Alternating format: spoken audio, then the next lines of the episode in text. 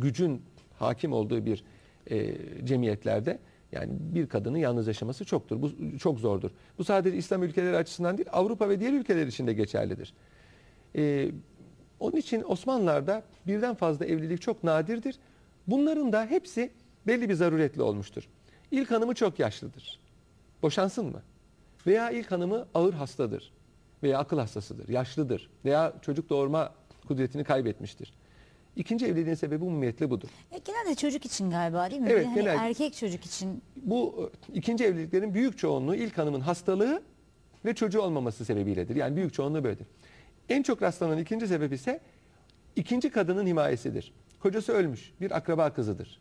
Ortada kalmıştır, bakıma muhtaçtır, himayeye muhtaçtır. Kaç göç zamanında da aynı evde iki bir yabancı erkekle bir yabancı kadının oturması mümkün değildir. Bunun için evlilik yapılır. Yani nikah kıyılır ve aynı ev içinde Evet. rahatlıkla Mesela amcasının amcası vefat etmiştir. Amcasının kızı tek başına kalmıştır. Amcasının oğlunun evine sığınır. Amcasının oğluyla bunlar evlenebilirler.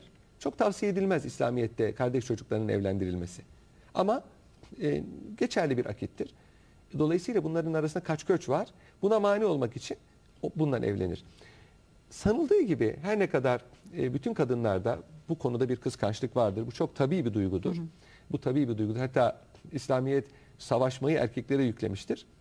Erkek kadınlara savaşmayı yüklememiştir. Kadınların pek çok konuda mükellefiyetleri erkeklerden çok daha azdır.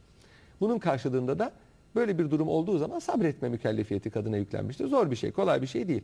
Ama eski cemiyet düzenini düşünürseniz pek çok kadının kocasını kendi elleriyle evlendirdiği de vakadır. Gerek çocuk için, gerek zaman. himaye için. Evet bu vakadır. Bir de şunu söylemek istiyorum. Ee, bir de şöyle bir zan var.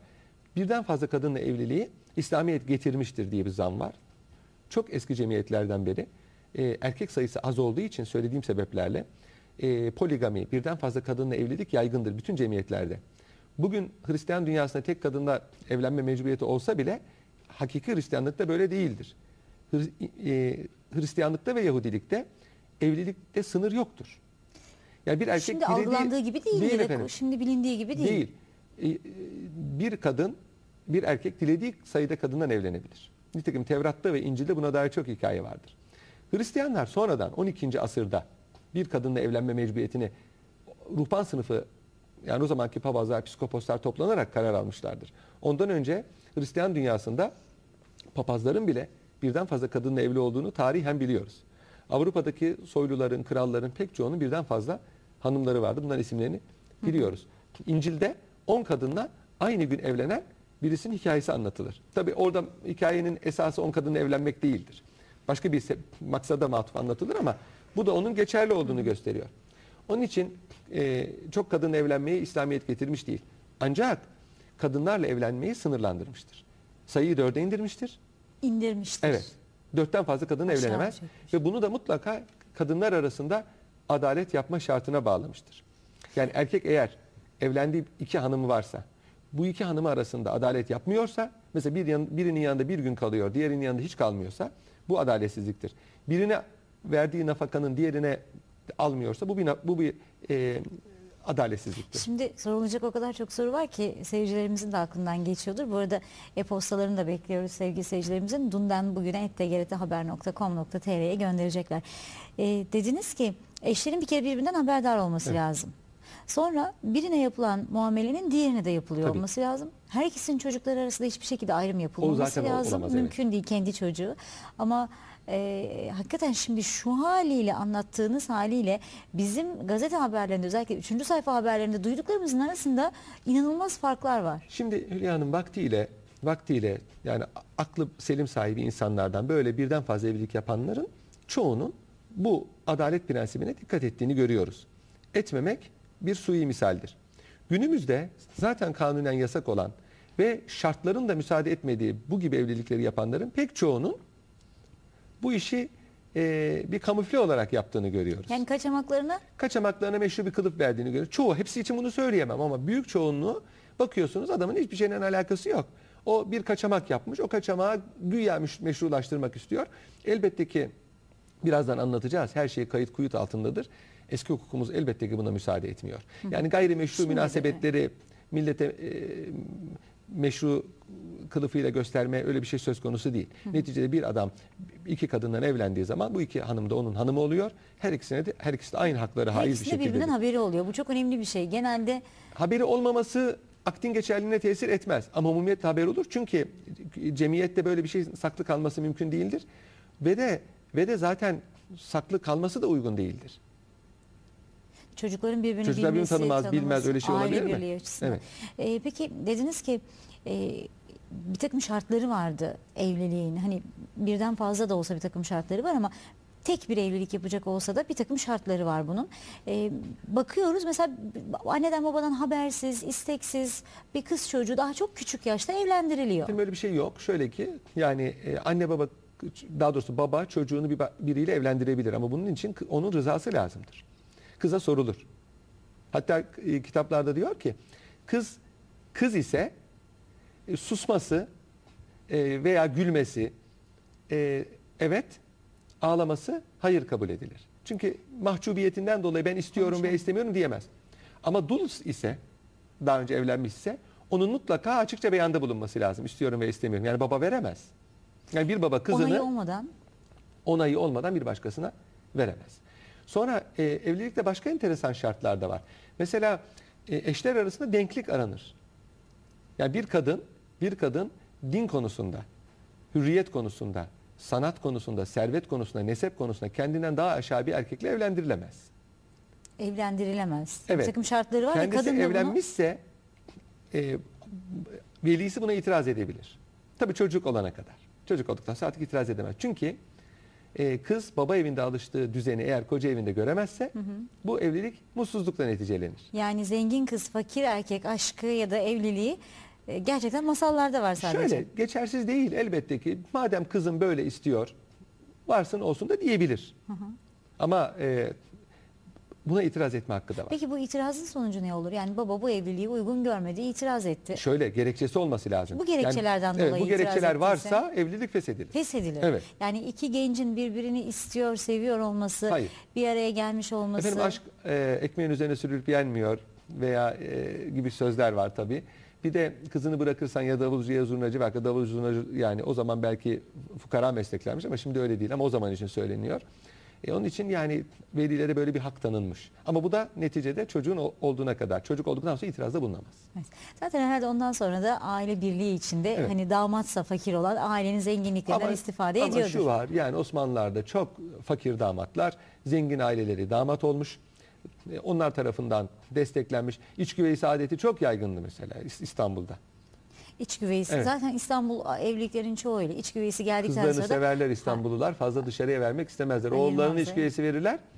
Kızlarına iç güveysi alırlar. Halbuki tam tersidir. Mesela bizim toplumumuzda hep düşünülen ya da tam Anadolu'da tersidir. öyledir. Anadolu'da öyledir ama İstanbul'da öyle değil. İstanbul enteresan bir sosyal yapısı olan şehirdir.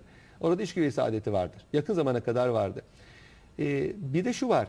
Düğün nikahta bu nikahın şartı değil. Fakat kadının hakkı vardır. Ee, mehir alacağı vardır. Şimdi o sözleşme nasıl yapılırdı diye soracağım. Çünkü biz hep e, kayıtsız olduğunu zannederiz. İşte iki kişi evlenmeye karar verdi. Din görevlisinin imamın karşısına geçti. E, sen istiyor musun? Sen alıyor musun? Oldu bitti. Böyle midir hakikaten? Detayları neler? Şimdi e, yeri gelmişken bu imam nikahı mevzusuna da temas etmek istiyorum. Şimdi bizde şu anda e, 1926'da Medeni Kanunu'nun kabulünden sonra bir belediye nikahı meselesi getirilmiştir. Yani evlenecek çiftlerin belediyeye mutlaka kaydolması mecburiyeti vardır. Ama dini nikah yasaklanmamıştır. Yani dini nikah denilen nikah da devam etmektedir. Şimdi buna imam nikahı denmesinin sebebi şu. Normalde nikahta e, bir üçüncü şahsın bulunması, nikah kıyması söz konusu değildir eski hukukumuzda. Hele hele bunun din adamı, böyle birisinin din adamı olma şartı hiç yoktur. Dini nikah meselesi Hristiyanlıkla alakalı bir meseledir. Yahudilikte de yoktur. Mesela Yahudide, Yahudilikte de evlenecek çiftler karşılıklı olarak evlenme beyanlarını söylerler ve iş şahitlerin huzurunda iş biter. Ama e, orada da farklı bir merasim var. Biraz anlatacağım. Esas Hristiyanlıkta önemlidir. Hristiyanlıkta da ilk zamanlar böyle bir şey yoktu.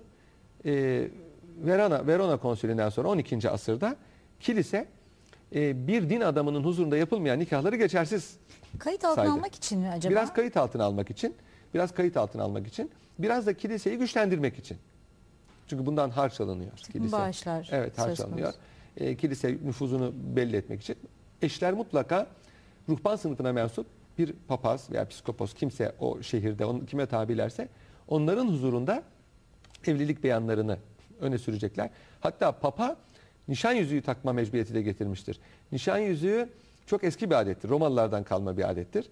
Roma'da e, Roma'da e, e, taraflar evlenecek kişiler yüzük parmağı dediğimiz bu parmağa yüzük takarlardı. Ve eski Yunanlılar derlerdi ki buradan geçen damar Kalbe. kalbe, gider.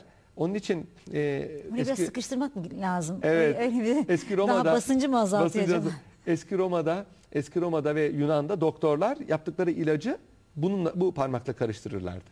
Yani Kalp böyle bir parmağı. kalp parmağıyla karıştırırlardı. Buraya yüzük takma mecburiyetini Papa e, getirmiştir 9. veya 10. asırda ve bu yüzüğün mutlaka altından olma şartını getirmiştir. Altın biliyorsunuz e, metaller arasında farklı yeri olan bir e, metaldir. Hint, Hintlilerde mesela şu parmağa takılır, baş parmağa takılır. Yahudilerde bu parmağa takılırdı. E, İslamiyet bu iki parmağa yüzük takılmasını men etmiştir. A- erkeklerin de altın yüzük takması. İşte benzeme meselesi. Ay, ayırmak için. Evet. Yüzüğün şu iki parmağa takılmasını tavsiye etmiştir yüzüklerin. E, nişan yüzüğü ise bir adettir. Her ne kadar Hristiyanlarda doğmuş olmakla beraber Müslümanlar arasında da yayılmıştır. Bu bir adettir. Bunun e, bir mahsuru olmasa gerek. Ama Hristiyanlarda bu mutlaka bulunması gereken bir şarttır. Onun için e, filmlerde görürüz. E, kiliselerde yapılan nikahlarda mutlaka yüzük bulunur. Yüzük unutulmuşsa Eyvah, damat eyvah. perişan olur. E, yüzük alınır getirilir çünkü onsuz nikah olmaz. Tabi bu anlattıklarımız Katolik ve Ortodokslar içindir. Katoliklerde Ortodokslarda mutlaka papaz tarafından nikah kıyılır ve e, Katoliklerde Latince, e, Ortodokslarda Yunanca bir takım klişe dualarla nikah kıyılır. Baba, oğul ve kutsal ruh adına nikah kıyılır. Protestanlarda nikah dini değildir. E, isteyen papazın önünde kıyar, isteyen belediye dairesinde kıyar. Böyle bir mecburiyet yoktur. Yani eşlerin şahitler huzurunda böyle bir beyanda bulunması protestanlık için kafidir. Şimdi Hristiyanlıkta görüyoruz ki özellikle Katolikler ve Ortodokslarda nikah dinidir. Yahudilerde öyle değil. Yahudilerde dini değil. Sosyal Ama sosyal bir mesele. lazım. Ama onlarda da bir e, kepo adında bir çadır yapılır. Allah'ın koruyuculuğunu sembolize eden. Onlarda da yüzük takılır. Gene Helenistik tesirin bir göstergesi. Ondan sonra mabedin yıkıldığını gösteren bir bardak kırılır. Yani e, biz o acıları unutmuyoruz gibi. Bu şekilde evlilik yapılır. İslamiyet'e gelince İslamiyet'te e, nikah akdinin şekil bakımından diğer akitlerden bir farkı yok. Yani kız ben sana vardım, erkek de ben seni aldım dedi mi nikah kurulmuş olur. Üçüncü bir şahsın ben sizin nikahınızı kıydım demesine gerek yok. İkisi arasında şahit Evet. olmaksızın üçüncü bir kişi evet ben de bu olaya şahitlik ettim demeden bir din görevlisi olmadan Evet. iki kişi hani bunu iyi bilmek lazım aslında Ee, zaman zaman yanlışlar da yapılıyor olabilir. Tabii. Ya Yani ben- iki kişi kendi arasında bunu konuşuyor olsa Evet. şakalaşıyor bile olsa Zaten e, şöyle bir kaide var eski hukukumuzda. Nikahın, boşanmanın, yeminin, adağın şakası olmaz. Şaka da yapsa bir adam bu konuda o geçerlidir. Ağzından çıktı mı? Ağzından çıktı mı? Yani bir erkek bir kadına ben senden evlendim dese. Kad- Kadın adam, da. kadın da ben de sana vardım dese iki şahit varsa orada bu nikah kurulmuş olur. Bunlar karı koca olurlar. Yani İslam dini bunları karı koca kabul eder. Şimdi bu kadar kolaydır iş. Ama bakın burada iki tane şahit arıyor eski hukukumuz. Diğer akitlerde şahit aramaz. Şahide hiç gerek yoktur. Yazmaya da gerek yoktur. Senede de gerek yoktur. Söz akti kurar ama ispatlayamazsınız ayrı bir mesele. Ama akit kurulmuş olur, mülkiyet geçer. Nikah akdinde mutlaka iki tane şahitin bulunması lazım. Hatta çeşitli hukuk ekollerine göre bu şahitlerin de vasıfları vardır. Bunların hepsinin buluğa ermiş olması lazımdır. İşte bazı mezheplerde hepsinin erkek olması lazımdır. Bazı mezheplerde hepsinin Müslüman olması lazımdır. Yani bu da önemli. Dolayısıyla bir üçüncü şahıs gerekmiyor, yazı gerekmiyor. Fakat fakat İslam tarihi boyunca Müslümanlar evlenirlerken mutlaka bu nikah akdinin yani karşılıklı aldım verdim beyanlarının bir e, bu işi bilen birisinin ki o da mahalleler için, köyler için imamdır. İmamın huzurunda olmasını Bir de istemişler. bir şeyler hatırlatılıyor zannediyorum nikahla birlikte. Yani bir sorumlulukların bir Efendim, tekrar Biraz evvel dedik ya yani nikah bir alışveriş akdi gibi değil. Bazıları böyle söylüyor ama bu yanlış. Nikah çok mühim bir sosyal akittir. Aynı zamanda dini bir akittir. Karşılıklı olarak söz veriyorsunuz. Kadın erkeğe diyor ki ben namusumu koruyacağım. Sana itaat edeceğim. Erkek diyor ki ben namusumu koruyacağım. Sana itaat edeceğim. Bu akdin gereklerini yerine getireceğim. Yani sadakatle davranacağım. Erkek kadına diyor bunu, kadın erkeğe diyor. Sen benim mallarımı koruyacaksın, ben senin mallarını koruyacağım. Erkek diyor ki ben seni himaye edeceğim. Kadın diyor ki ben senin sırlarını ifşa etmeyeceğim. Bunlar önemli şeyler yani bu nikahın altında bu bunlar vardır. E, bu basit bir şey değil. Değil. Dolayısıyla işin dini yönü çok ağır, ahlaki yönü, sosyal yönü çok ağır. Onun için demişler ki ya biz bunu bilen birisinin huzurunda yapalım. Kim olsun o? İmam olsun. İmam bu işi bilir. Çünkü mektebinde okumuştur. En okumuş kimse odur. Şartları nedir? Kim kimle evlenebilir? Kim kimle evlenemez? Evlilikte hangi sözler söylenmesi lazım? Bunları bilir. Hem de imam bir dua eder. Bu evliliğin bereketli olması için, hayırlı olması için dua eder. Ee, bu berekete de kavuşmak için demişler ki biz öyle aldım verdim demeyelim. Bu işi bir imam yapsın. Dolayısıyla artık yavaş yavaş imamları e, ön planda görüyoruz. Bu çok eskidir. Hazreti Peygamber zamanında çağırırlardı Hazreti Peygamber derler efendim bizim bir nikahımız var. Siz bulunsanız, nikahımızı bereketlendirseniz, nikahımızı da siz kıysanız Hazreti Peygamber bulunurdu. Nikahın öncesinde bir hutbe okurdu, dua okurdu. Taraflara evliliğin ehemmiyetini, karşılıklı mesuliyetlerini, mükellefiyetlerini anlatırdı. Sonra karşılıklı icap kabul denilen o beyanları alırdı. Mehir konuşulurdu. Şahitlerin huzurunda nikah kıyılır. Dua edilir ve sünnet olarak tatlı bir şey yenirdi. Nikahta tatlı, bir şey Tatlı. yemek, ikram Nikahtan etmek. sonra şeker ikram etmek Onda, de belki. nikah şekerinin e, geleneği buradan geliyor. Bir sorumuz var onu okuyacağım. Teknolojik bir cihazla mesela telefonla üç kez boş ol demek nikahı bitirir mi? Hristiyan ve Yahudilerde de sözle boşanma var mıdır diye sormuş seyircimiz. Güzel sözleri için de teşekkür ederim. Biz de teşekkür ediyoruz. Şimdi o zaman evliliği halledelim. Hemen Boşanmaya arkasında arkası- boşanmaya peki. gidelim. Evet, tat, tatsız kısmı sona Ta- bırakalım. hazır tatlıdan bahsetmişken Evet, nereden evet, çıktı şimdi? Niye evet. okudunuz bana? Yok Öyle yok yok o da o da lüzum- o da bir, bilinmesi gereken bir şey. Çünkü onda da çok spekülasyonlar var. Orada da var. Şimdi e, Hazreti Peygamber'in tabii işi çok. Herkesin nikahına yetişemiyor. Hazreti Ali'yi görevlendirmiştir. Hazreti Ali Hazreti Peygamber'den sonraki halifeler de böyle yapmıştır. Hazreti Ali zamanında işler o kadar çoğalmıştır ki Hazreti Ali nikahlara yetişemez olmuştur. Bir kölesi vardı Hazreti Ali'nin çok meşhur Kamber isminde. Onu vazifelendirmiştir. Kambersiz düğün olmaz sözü buradan gelir. Mutlaka Hazreti Ali'yi çağırdıkları zaman vekaleten kölesini gönderirdi. Kamber ama bilgili bir köleydi. Nüktedan, hoş sohbet bir köleydi. Yani Hazreti Ali'nin kölesiydi. Nikahlarda o bulunduğu için bu kambersiz düğün olmaz sözü oradan gelme. O zamandan beri böyle. Demek ki o zamandan beri nikahlar öyle gizli kapaklı yapılmıyor. Aleni yapılıyor. Ve ondan sonraki İslam devletlerinin hepsinde nüfus sayımları vardır. Hazreti Peygamber'den itibaren nüfus sayımları vardır. Hazreti Ömer zamanında var. Bunları biliyoruz. Bütün insanların İslam devletinde yaşayan bütün Müslüman ve gayrimüslim yazılıyor. Burada yine evli Dolayısıyla- bekar olduğu da ifade ediliyor Tabii mu? yazılıyor. Ona göre çünkü hazineden geliri var, alacağı var. Vergiler ona göre belirleniyor. Bekarın vergisi ayrı, evlininki ayrı. E, nimetler de ayrı, külfetler de ayrı. Mutlaka e, yazılıyor. Dolayısıyla öteden beri zaten bu işler kayıt altına alınıyor. Peki evlenen çifte verilen herhangi bir belge Hayır, var mı? böyle bir belge yok. Yalnız şimdi söyleyeceğim. Zamanla bu işle meşgul olan bir e, memur var. Akkadül enkiha deniyor. Nikah memuru. Akkat, akit yapan demek. Bunlar isterlerse taraflara evlendiklerine dair bir vesika veriyorlar. Ücreti karşılığında. Bildiğimiz Mühürlü. Evet. ev- şahitler imzalıyor. Kendisi imzalıyor, Şimdiki veriyor. evlilik cüzdanı Evlilik gibi. cüzdanı gibi. Böyle Evet. bir cüzdan. Ama bu mecburi değil. Bu mecburi değil. Çok kişi de bunu e, belki istemiyor. Yani para vermemek için. E, şunu merak ediyorum. Şimdi e, tarafların acaba birbirine özel şartları olabilir mi? Gerçi siz boşanmadan bahsederken bunu özellikle soracağım. E, sadece erkek mi boşar ya da bununla ilgili herhangi bir şart, mal paylaşımıyla ilgili herhangi bir şart yapılan bu sözleşmeye ilave edilebilir Evet mi? şöyle evlenirken bazı şartlar koşulabilir bazı şartlar koşulamaz. Mesela kadın beni bu şehirden başka bir şehre götürmeyeceksin diyebilir. Veya istediğim zaman kendimi boşayabilirim diyebilir. Yani Başka birisiyle evlenirsen bu evlilik sona erer diyebilir. Başka bir şehre gidersen bu evlilik sona erer diyebilir. Veya şu şu şu işleri yaparsan bu evlilik sona erer diyebilir. Yine evlenirken kadına bir meblağ ödenir mehir isminde. Bu kadının hakkıdır. Bu başlık parası gibi değil. Başlık parası kadının ailesine verilir. Evlenmeden önce Evlenmeden evliliğe izin vermesi için Evet. belki değil Burada mi? öyle biraz değil. da? Burada kadının kendi hakkıdır. Kadın bunu serbestçe isteyebilir.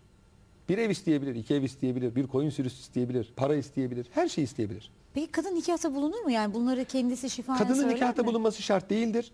e, erkeğin de bulunması şart değildir. Her ikisi de vekil marifetiyle kendilerini temsil ettirebilirler. İslam tarihi boyunca bilhassa Osmanlılarda en çok rastlanan damadın da kızın da fazla ortada görünmemesi bu işi vekilleri marifetiyle yürütmeleridir. Peki vekiller bunları konuşmaya Tabii önceden- hak sahibi midir? Tabii ki. El vekilü kel asil. Vekil asil gibidir. Velev kâne kör vasil. Yani gözü görmeyen bir Rum bile olsa vekil asil gibidir. Onun sözü asiller gibidir. Çünkü asil kimse güvendiği kimseyi vekil yapar. Ve ona şartlarını beyan eder. Vekil onun namına konuşur. Şimdi eski örfümüzde kadınların, erkeklerin bu gibi konuları büyükleriyle konuşması, onlarla bu mecliste böyle bu konuda bulunması ayıp kabul edildiği için ne gelin ne damat çok fazla nikahlarda bulunmaz. Vekiller kıyardı. Bu adet e, Osmanlı Devleti'nin son zamanına kadar gelmiştir. Yani eski hukukumuzda vekil marifetiyle nikah kıymak mümkündür. Ama dediğim gibi her türlü şartı koşabilir. Hatta nikahta mehir konuşulmasa bile, hiç konuşulmasa bile, hatta verilmemesi şart edilse bile erkekler dese ki ben vermeyeceğim mehir, bu şartla evleniyorum. Kız da kabul etse bile kadın mehir isteyebilir. Fikrini değiştirebilir mi Evet. sonra? Değişti. Hay, tabii mehir isteyebilir. Ee, ikincisi nafaka mükellefiyeti vardır kadının. Zengin de olsa kocasının ona nafaka verme mecburiyeti vardır. Bu evlilik süresince mi? Evet evlilik süresinde e, mükellefiyeti vardır. Ve kadın zenginse zengin nafakası verir erkek. Fak- e, kadın fakirse fakir nafakası O verir. yüzden zengini zenginle, fakiri Evet. fakirle evlendiriyorlar Hakkıdır yani demek. kadının hakkıdır. Yani babasının evinde gördüğünü e, kocasından isteyebilir. Mesela babasının evinde hizmetçisi varsa hizmetçi isteyebilir. Yani aynı şartları koşabilir. Erkek bunun hilafına hareket edemez. Hatta evlenirken kadın ben nafaka istemeyeceğim. Benim servetim bana yeter dese Dese. bile evlendikten sonra nafaka isteyebilir. Hani şu meşhur laf ben annemin evinde böyle görmedim lafı demek Haklı. ki temeli olan bir Ama lafmış. işte onu da baştan düşünecek. Yani babasının evinde gördüğü şeyleri elde edebileceği birisiyle evlenecek. peki. Onun için evliliği eskiler anne babalarına bırakırlardı ummiyetle. Anne babalar yani büyükler genç için iyi Şimdi olanı. işte gönül girince de Ama gönül, aynı şekilde şimdi şöyle mi gönle oluyor? de bakılıyor. Yani ma- işin mantıki zemini kuruluyor. Ondan sonra beğendi mi beğenmedi mi beğenmediyse olmaz diyorlar. soracağım detaylarını. Kısa bir ara rica ediyoruz efendim. Ee, sorularınızı dünden bugüne tgrthaber.com.tr'ye bekliyoruz. Gelen sorular var. Onları da soracağım. Bizden ayrılmayın lütfen.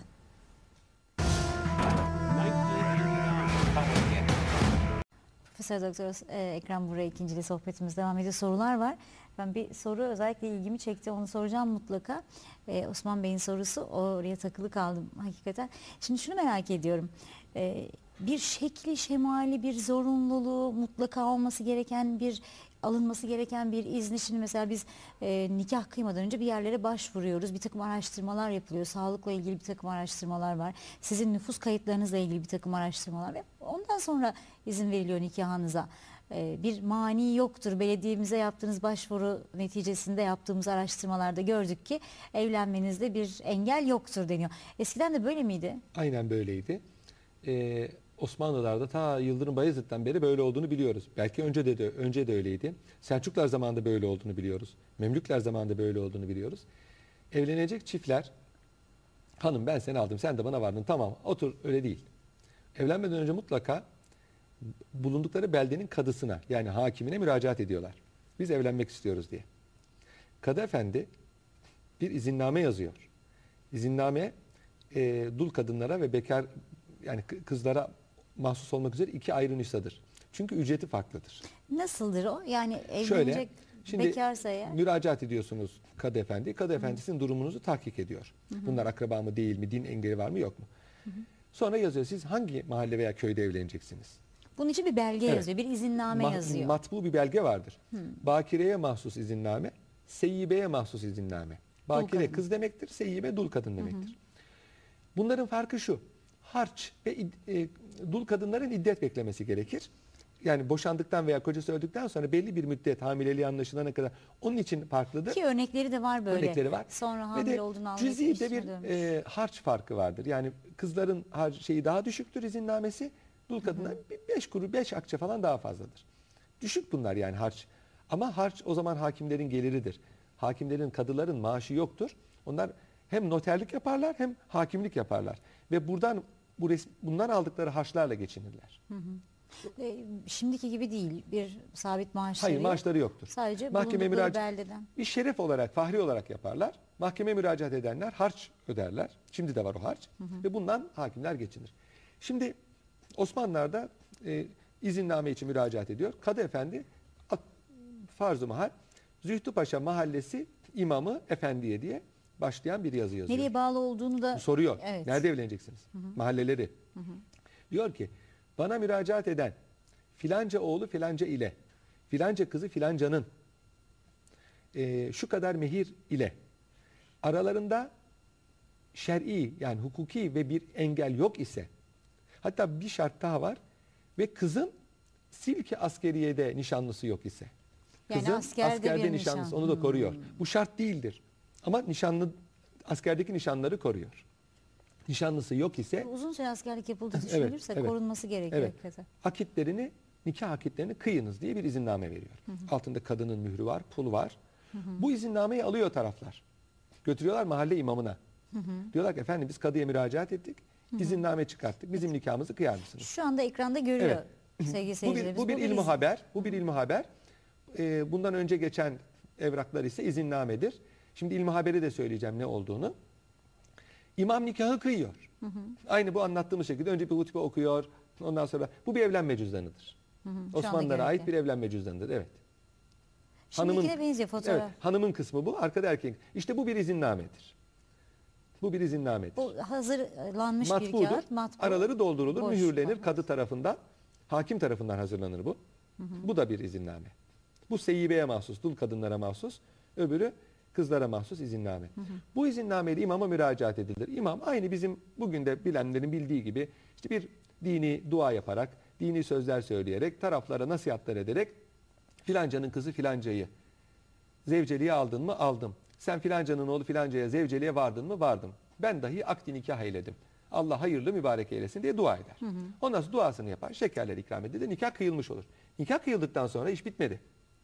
Gene Osmanlı hükümeti bir mükellefiyet yüklemiştir. Bir, herkes kadıdan izin almak zorundadır. Kadıdan izin almadan yapılan evlilikler mahkemelerde dinlenmeyecektir. Evlilik geçerli olabilir. Yani evlenenler zina etmiş olmazlar. Ama mahkemeye bir iş düştüğü zaman mahkeme kusura bakmayın kardeşim. Yok Siz izin almamışsınız, kaydınız yok. Biz sizin nikahla ilgili davanızı dinlemeyiz diyecekler. İş bundan bitmiyor. Bu mecburidir. Yani, kadı kendine inisiyat, kendisi inisiyatif kullanarak dinlemek istese yapamaz Hayır bunu. hayır hayır efendim. Mutlaka izin alınması lazım kadıdan. Mutlaka izin alınacak. İzin alınmayan davalara bakılmaz. Kadılar yasaklanmış bundan. İmam nikahı kıydı. Veya bu adam imam olmayabilir. Bunlar Hristiyan olabilirler. Hristiyanlar için de böyledir. Kadıya gidecekler, müracaat edecekler. Yani nikah kıyıldıktan sonra hangi dinden olursa olsun Evet, kadıya müracaat kayıt edecek. yaptıracak. Peki kadı kime yazacak Hristiyanların izinnamesini? İşte Balıklı Rum Kilisesi papazı Yani Efendi'ye. O, o da oraya yazacak. Kime Yahudi bağlıysa. ise felanca havra hahamı filanca efendiye. Yani o- o- onlara da öyle. Nikah kıyıldı. Nikah kıyıldıktan sonra imamsa imam, papazsa papaz, hahamsa haham. Bu nikahın kıyıldığına dair bir ilmu haberi, işte ekranda gördüğümüz o pembe kağıt dolduruyor. Kendisine müracaat edenler isimleri, adresleri, fotoğraf olmadığı için şekil şemailleri, altına ne kadar mehirle anlaştıklarını yazıyor, mühürlüyor, şahitler de mühürlüyor. Bunu nüfus idaresine gönderiyor. Ve taraflara da bundan bir nüsa veriyor. Yani bu nikahın nüfusa geçmesi, kayda geçmesi için nüfus müdürlüğüne Evet. gönderiyor. Önceleri 8 gün içinde bildirme mecburiyeti var. Sonra 15 güne çıkarılmış. Eğer bildirmezse imama, papaza veya hahama para cezası var. Hatta bir ara hapis cezası getirilmiş. Bu kadar Bildirmez. Bu kadar ağır. Neden bu kadar ağır? Onu bir Şundan dolayı. detaylandıralım. Şimdi efendim eğer evlilikler evlilikler kayıt altına alınmazsa kadın miras konusunda mağdur olabilir. Boşandığı zaman mağdur olabilir. Nafaka konusunda mağdur olabilir. Yani kötü niyetli insanlar bu benim karım değildir deyip kadını mağdur edebilir. Daha ziyade kadının korunması maksadına matuftur. Bu başka sebebi de vardır. Osmanlılarda biraz evvel söylediğim gibi vergilendirme, hak ve mükellefiyetler evli ve bekar ayrıdır.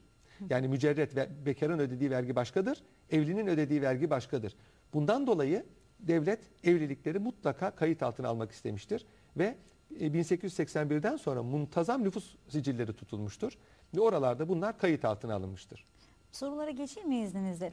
Ee, bir seyircimiz muvakkat nikah Osmanlı'da geçerli midir? Sünniler arasında Şimdi uygun nikah mudur? şöyle. Nikah e, geciktirici veya bozucu şarta bağlanamaz. Mesela ben senin 3 aylığına evlendim diyemez. Veya işte şu gün boşanmak şartıyla evlendim diyemez. e, birincisine müta nikahı derler. Yani üç aylığına evlendim dediği zaman erkek, kadın da kabul ettiği zaman buna müta nikahı denir. Bu sünni hukuk anlayışına uygun değildir. Ama Şii hukuk telakkisine göre caizdir. Bugün İran'da bu e, meşrudur ve yaygındır. Ama e, sünni mezhepler bunu kabul etmez. Buna müta nikahı denir. Muvakkat nikah ise sen seninle işte ayın 15'inde ayrılmak şartıyla evlendim. Bu da muvakkat nikahtır. Bu da geçersizdir. Bu da uygun. Bu da uygun değil. Yani her ikisi de uygun bir değildir. tahdit koymayacağız. nikaha. Koyamaz, hayır. Hiçbir akit bozucu ve geciktirici şarta bağlanamaz. Yani bir ay sonra sana hediye e, ba- e, sattım evimi diyemez. Veya Satış evimi sana bir aylığına sattım diyemez. Satış değil zaten. Satış o, değil o. kiralama. E, Kiralama, o zaman kiralama diyecek. Ee, bir soru daha var. Yalnız şu var. e, niyeti muhakkat olsa bile bunu söylemezse nikah geçerlidir. Yani o kafasında ben bu hanımla bir ay evli kalırım diyor ama söylemiyorsa bu evlilik geçerlidir. Bir ay uygun sonra- değil ayrı mesele. Yani ahlaken, dinen uygun olmamakla beraber e, akde tesir etmez. Günümüzde e, sebateist erkeklerle Müslüman kızların evlenmesi onaylanır mı? Boşanmış e, sebateist erkek boşanma sonrası Müslüman kızla evlenebilir mi? E, bu topluluğun Osmanlı'dan günümüze kendilerinden olmayanla evlenme konusunda değişimi var mıdır diye sormuş. Sabateistlerle ilgili bir program yapmayı düşünüyoruz. Evet. Yalnız şunu kısaca söyleyeyim. Sabateist dediğimiz kimseler e, Yahudilerde bir topluluk. Bu topluluk 17. asır sonlarında Müslüman olmuş. Fakat yaygın kanaat bunların aslında Müslüman olmadığı fakat Müslüman göründüğü konusundadır. Fakat hukukun şöyle bir kaidesi vardır. El ibretü lizzevahir. Hukuk görünüşe itibar eder. Bir sabateist ben Müslümanım diyorsa o Müslüman kabul edilir. Onu bilemeyiz de Onu zaten. zaten, değil mi kimsenin Mütercen? Müslüman olup olmadığı yani Evet. imanla paranın kimde olduğu belli değildir Bilmiyorum. derler. O bilinmez. Yani sonra şu da var. Yani bütün sabateistler böyledir de diyemeyiz. Bunların içinde dinle hiç alakası olmayanlar var. Hakikaten eski mezheplerini devam ettirenler var. Samimi Müslüman olanlar da var. Yani bu e, genelleme yapmak doğru değildir. Bir başka soru var. Mehirle ilgili bir soru bu. Düğünde takılan takılar kime aittir? Erkek takıları kadının rızası olmadan ailesine verme hakkına sahip midir? Kadın 200 gram altın mehir istese erkek bunu ödeyemem erte, deyip erteleme hakkına sahip midir? Kadının kendi tarafından taktıkları mehir olarak kabul edilebilir mi? Ayrıca erkek mehir vermeyi geciktirebilir mi? Erkek mehir iki türlüdür. Bir peşin mehir, bir veresiye mehir. Yani evlenirken de alabilir evet. mi kadın? Kız derse ki ben tamamını istiyorum. Çeyiz hazırlayacağım. Erkek kabul ederse peşin vermek zorundadır. Vermezse evlilik gerçekleşmez. Yani kadın kocasının evine gitmeyebilir. Ama diyebilir ki kadın ben peşin istemiyorum. O zaman evlilik sona erdiği zaman öder. Ölümle veya boşanmayla sona erdiği zaman erkek öder. Peki boşanma olmuş ve hala verilmemiş gibi bir şey algılıyorum O, ben. o hakkıdır. Onu talep edebilir kadın. İkincisi nehirde sınır yoktur. Kadın istediğini isteyebilir. Erkek yani uzlaştıkları miktarı Peki öder. bu şu demek midir? Hani boşandılar ya da evlilik sırasında kadın e, önce başladı ağırlığımcı altından. Sonra yavaş yavaş aşağı inmeye Ama bu başladı. nikah esnasında konuşulduğu için en son bir miktarda Nikahta karar veriliyor. tabii yani nikah- sonrasında hayır nikahtan sonra ben bu kadar istiyorum diyemez, Diyemez. kadın. Nikahta mutlaka söylemesi lazım. Erkek de kabul edince o miktarı ne erkek indirebilir ne kadın arttırabilir. Hiç konuşulmamışsa mehir evlenirken kadının emsali olan kadınlar ne kadar mehir alıyorsa erkek o kadar öder. Kadın bunun fazlasını isteyemez. Kadın o- ha, gelelim nikahta Takıları, takılanlara. evet. Bunu erkek takmışsa kadına ve mehir olarak takmışsa bunlar mehirdir. Erkek takmamış da mehir diyerek takacak ama. o Yani niyetle ben bunu takmışsa, mehir niyetiyle takıyorum. Söylemesine diyecek. gerek yok. O niyetle takmışsa ben bunları mehir olarak verdim derse onlar mehirdir ve kadının mülküdür. Hmm. Ee, akrabaların taktığı ise e, erkeğin akrabalarından takılmışsa erkeğe aittir. Kadının akrabalarından takılmışsa kadına aittir. Bu durumda kimin ne taktığını Kadın, haberdar olacağız. kadın tabii bu evlilik neticede bir ticari şirket değil. Kadın elbette ki kocasına, koca da karısına yardımcı olur. Evlilik hayatı müddetince koca karısına çok daha kıymetli zinetler alır. İhtiyacı olduğu zaman da kadın kendi zinetlerini kocasına verir. Bu- bir zorunluluk mudur? Hayır, Mesela bir, bir Servet ki ayrılığı iflas vardır. etti e, kocası kadın vermek zorunda mıdır? Servet ayrılığı vardır. Kadının serveti ayrıdır, erkeğin serveti ayrıdır. Bir değildir. Ve bunun hilafı kararlaştırılamaz. Yani nikah esnasında bizim servetimiz bir diyemez. Erkekte kadında. Deseler bile geçersizdir. Ama kadın bunu veriyorsa eğer O kendi isteğiyle, rızasıyla veriyor. Kendi rızasıyladır. Peki e, padişahların nikahlarından e, sorular var. E, bir seyircimiz sormuş. Hürrem Sultan'ın Hürrem Sultan bir padişahla nikah yaptıran ilk ve tek kadın mıdır? diğer padişah eşlerinin nikahı var mıydı? Hürrem Sultan'ın ne farkı vardı? Padişahlardan Kanuni Sultan Süleyman'a gelinceye kadar hemen hepsi Anadolu beyliklerinden veya Balkan devletlerinden birinin kızıyla evlenmişlerdir. Dolayısıyla bu normal nikahlı olmuştur. Aralarında cariyelerle evlenenler de vardır. Bir erkek cariyesiyle de evlenebilir. Bunun için ayrıca nikah kıymaya gerekmez. Çünkü cariyesi onun hanımı sayılır. Kanuni Sultan Süleyman'dan itibaren Osmanlı padişahları zamanında gelince bunu bir programda işleriz. E, cariyelerle evlenmişlerdir. Hürrem Sultan cariye asıllıdır. Rivayete göre e, Kanuni Sultan Süleyman'a beni azat et ve benimle nikahlan. Ben ancak o, o sayede senin karın olurum demiştir. Rivayete göre Kanuni Sultan Süleyman onu azatlamış yani serbest bırakmış. Hı hı. Dolayısıyla kölelikten hür kadın statüsüne geçmiş Dur, ve onu nikahlamıştır. Hı hı. Buna benzer iki padişah daha var. Birisi Genç Osman diye bildiğimiz Sultan II. Osman. Şeyhülislam'ın kızı olduğu için, hür kadın olduğu için evlenmiş. Bir de Sultan İbrahim var. O da e, Telli Haseki isminde ismiyle meşhur Hümaşah kadın ile nikahla evlenmiştir. Ama Sultan Abdülhamit'ten sonra artık saraya cariye girişi azalmış. Hür kadınlar da evlenme söz konusudur. Ondan sonra hür kadınlarla evlenmişlerdir. Ondan sonra nikah söz konusu zaten. E, hanedandaki evliliklerin en mühimi sultanların evlilikleridir. Çünkü padişah ve şehzadeler umumiyette cariyelerle evlenmişlerdir. Burada milki akdi söz konusu olmamıştır. Hı hı. Ama sultanlar umumiyette devlet adamlarıyla veya Anadolu beyliklerinin prensleriyle evlendirilmişlerdir. Yani padişahların kızlarından Kızları, bahsediyoruz. Bu nikahlar tantanalı olur. Şeyhülislam bulunur, kızlar ağası bulunur. Yani ileri gelenler şahitlik yapar. Çok yüksek mihirler verilir padişah kızına. Nikah çok tantanalı olur. E, fakir fukaraya sadakalar dağıtılır, ciddi ziyafetler verilir, günlerce şehirde eğlenceler Düğünden bahsetmiyoruz ama nikah kısmından nikah bahsediyoruz. Sonraki o sosyal Sonra düğün zaten, zaten olacak. Ve de e, nikah akdinde şöyle bir kaide vardır. E, su, e, eski hukukumuzda boşanma sadece erkeğin elinde değildir. Erkek de kadın da diledikleri zaman e, evliliğe son son verebilirler. Erkek dilediği zaman son verebilir ama bunun bir sebebi olması lazım. Sebebi yoksa dinen günaha girer ama boşanma geçerlidir. Kadın ise evlilik sırasında şart koşmuşsa ben istediğim zaman kendimi boşayabilirim diye şart koşmuş ve erkek kabul etmişse kadın da dilediği zaman kendisini boşayabilir. Hı hı. Dolayısıyla boşanma yalnız erkeğin elindedir. Kadının boşanma hakkı yoktur gibi sözler gerçeği yansıtmıyor. Padişah kızları bu şekilde evlenmişlerdir hepsi. Çünkü bu suistimale çok açık. Padişahın kızını e, istismar edebilir damat araları kötü olduğu zaman. Bunun dışında boşanma yolları da vardır. Kadın eğer böyle bir hak yoksa elinde hı hı. ve kocasından dolayı bir zararı uğruyorsa kocası kendisini terk etmiş olabilir veya sefere gitmiş gelmemiş olabilir, nafaka ödemiyor olabilir, hasta olabilir, çeşitli cinsi veya başka hastalıklara müptela olabilir, kötü davranıyor olabilir.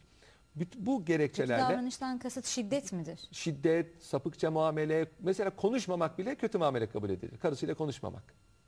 Onu yok sayıyor sonuçta evet. ve bunu... Bu, bunun örnekleri vardır. Hı hı. Kadın mahkemeye müracaat eder, bu durumu ispatlar ve kocasından hı hı. ayrılabilir. Peki bu soruya dönelim isterseniz seyircimiz teknolojik bir cihazla mesela telefonda üç kez boş ol demek nikahı bitirir mi? Nikahı tamamen bitirir. Eşler bitirir. bir daha bir araya gelemezler. Peki duymadıysa hani telefonda karşı taraf Erkek tarafından duymadı. biter. Kadın duyduğu zaman boşanmış olur. O zamana kadar evliliğin bütün mükellefiyetleri ve hakları kadın Ama için geçerli olur. Dönemde... Erkek bir daha e, karısına dönemez karısına dönemez. Hristiyanlıkta Hristiyanlıkta Katoliklikte boşanmak mümkün değildir. Ancak belli şartları vardır. İşte zina, terk, fena muamele veya hastalık gibi sebepleri vardır. Ancak bundan boşanabilir. Ee, Yahudilikte ise erkek dilediği zaman boşayabilir. Kadının boşanma hakkı yoktur. Protestanlıkta ise e, eşler zaten dini nikah olmadığı için yine resmi bir makam vasıtasıyla boşanabilirler. İslamiyet'te de dediğim gibi yani ikisinin arası bir yol takip etmiş. Ne boşanmayı engelliyor ne boşanmayı yasaklıyor ikisinin arasında. E, buna rağmen buna rağmen boşanma nispeti çok düşüktür İslam toplumunda. E, Sultan II. Abdülhamit'in nikahlı kaç hanımı vardır? Bu konuda çok spekülasyon yapılıyor. Sultan Abdülhamit'in hanımlarının büyük bir kısmı cariyedir. Bunların isimlerini şu anda sayamam ama ilk hanımları cariyedir. Ama mesela e, Müşfika Kadın Efendi cariye değildir. Saliye Naciye Sultan efendim Beyce İkbal bunlar cariye değildir. Hür kadınlardır.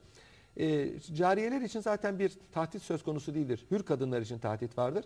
Sultan Abdülhamit'in hanımı Beyce Sultan'a bu soru sorulmuş. Aynı anda bir padişahın bir, dörtten fazla karısı nasıl oluyor diye. Beyce Sultan şu cevabı vermiş. Hanımların bir kısmı cariyeydi. Zaten onlarla nikah söz konusu olmadığı hı hı. için dört tahdidi yoktur. Hür kadınlarla evlendiği zaman ise bir önceki hanımını Boş. boşardı. Hmm. Ama ee, o kadın gene oğluyla beraber veya kızıyla beraber sarayda oturmaya devam ediyor. Bu arada mesela magazin ne de düşmüş. Özellikle e, imparatorluğun son dönemlerinde magazine de düşmüş. E, Oldukça enteresan evlilikler de var. Yani mesela Naciye Sultan'ın evliliği var. Yani ekranda da e, görüldü. Enver Paşa'nın hanımıdır.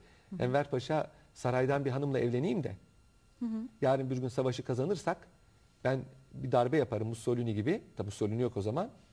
Padişah devam eder. Ben e, damat olarak e, İktidarı diktatör seviyesinde e, de, iktidarı elimde tutarım. Halbuki burada Naciye Sultan nişanlı. Naciye Sultan Sultan Abdülhamit'in oğlu Abdurrahim Efendi ile nişanlıydı. Enver Paşa Sultan Hamit'e olan kinini e, Naciye Sultan Abdurrahim Efendi'den ayırarak gösterdi. Birbirlerini de seviyorlardı. Amca çocuklarıydı. Ondan evlendi. Ondan sonra mutlu oldular. Naciye Sultan e, mutlu olmayacak bir hanım değildi. Enver Paşa'nın da eve karşı yani evine karşı iyi bir erkek olduğu söyleniyor. Yani onun bütün e, problemi dışarıyaydı. Dışarıya. Dışarıyaydı. Mutlu evlilikleri oldu. Üç tane çocukları oldu. Enver Paşa vurulunca Naciye Sultan kayınbiraderiyle evlendi. Ondan da bir kızı oldu. E, aslında konuşulacak çok konu var. Özellikle yakın tarihten verilecek çok örnek var. Önümüzdeki gün Mustafa Kemal Paşa'nın Evet. evliliği böyle bir evlilikti. Resmi görünce hatırladım Latife Hanım'la. 1923'te İzmir kadısı kıydı onların nikahını. İmam da değil. Yani o tabii reis cumhur olduğu için İzmir kadısı kıydı. Fakat e, geçinemediler. Yani Mustafa Kemal Paşa pozisyonda bir erkeğin zaten evlilik hayatını yürütmesi kolay değil. Latife Hanım'da da aralarında çok yaş farkı vardı ve yetişme farklılığı vardı. İki sene sonra boşandılar. Mustafa Kemal Paşa o zaman o zaman medeni kanun kabul edilmediği için boş ol yazan bir kağıdı Latife Hanım'a gönderdi ve böylece Ne kitaplar çıktı arkasından ne mektuplar. Efendim veda zamanı. E, haftaya inşallah yine konuşacağız, paylaşacağız. Pek çok başlıkta yine sizinle olacağız. Haftaya görüşünceye kadar sağlıkla, mutlulukla kalın efendim. Ağzınıza, gönlünüze sağlık. Çok teşekkür, teşekkür ederim. ederim. Görüşmek üzere.